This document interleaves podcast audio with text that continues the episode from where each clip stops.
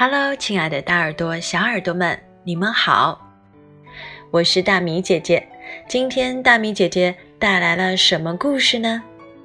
这个故事保准大家听了以后觉得特别的美，因为当一个孩子用“如果我有什么什么”这样的开头给你讲故事时，那一定是一个天马行空的好故事。今天的故事就是由中国青年出版社推荐的《我的神奇的糖果树》，是不是很美呢？一棵树上结满了五颜六色、好看的糖果，就光是看看，去想象着它们是什么滋味的，都挺美的。小朋友们，你们。一边画着自己的糖果树，一边听大米来给你们讲这个故事吧。我的神奇糖果树。如果我有一棵糖果树，我会在它很小的时候细心照顾它，撒上砂糖，浇上果酱，然后。看着它长高长大，在糖果树的树荫下，我耐心等待，等到它结出好吃的糖果啊！然后我用手臂紧紧地抱住树干，用尽所有的力气摇啊摇，掉下来的糖果。可以做成好喝的饮料和甜甜的软糖，我尽情地享受着世界上最好吃的糖果。糖果很新鲜，圆滚滚的，有很多甜甜的汁水，不像商店里那些干巴巴的糖果。如果我有一棵糖果树，我会把我的房子建在空中，在午后的阳光下，一条云彩河从我的房门外漂流而过。我的神奇糖果树有一个环绕四周的滑梯，我要去玩儿。嗖的一声，呼啸而下，头晕目眩。绕过所有的弯儿，我要滑下去啦！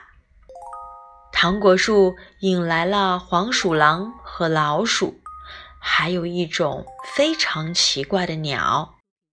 我要日日夜夜地守护糖果树，保证敌人不会靠近它。这些长着羽毛和软毛的动物，我一个都不怕。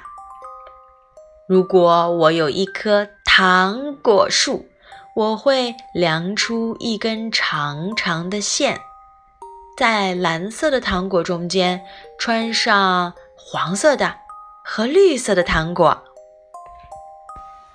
我戴上我的糖果皇冠，变成了糖果国的国王。我独自一个人在糖果树上，淘气地脱掉衣服，在雨中跳舞。我把糖果当成香波，在雨中洗澡，哈哈，这样我就再也不用花时间洗澡啦。最后，太阳下山了，我看到了神奇的一幕：糖果在晚上居然像灯笼一样发光了。然而，没有人能够看到它们。只有我可以看到。如果我有一棵糖果树，我会给家里写信，邀请他们来我的糖果屋。你们可以来吗？什么时候都行哦。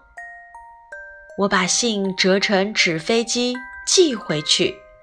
在神奇的糖果树上有好多好多的乐趣，我们可以做神奇糖果派，配上糖果奶油，再泡上一大壶糖果茶。有人说，树上不可能长出糖果。我想说，好吧，他们怎么知道的？也许是他们的糖果种子都没有发芽，但是我的糖果树已经开始长大了。我们的故事到这里就说完了。听了这美丽的故事，你现在看到了这个有着糖果般颜色、飘着甜蜜香气的糖果树了吗？孩子们，让我们用飞扬的想象力，带领所有人走进我们的王国。大人们，你们也要收起成见。才能看见这个神奇王国的五彩斑斓。你喜欢大米今天的分享吗？如果喜欢，动动手指点个赞，也请帮忙分享给更多非常喜欢听故事的小朋友。晚安。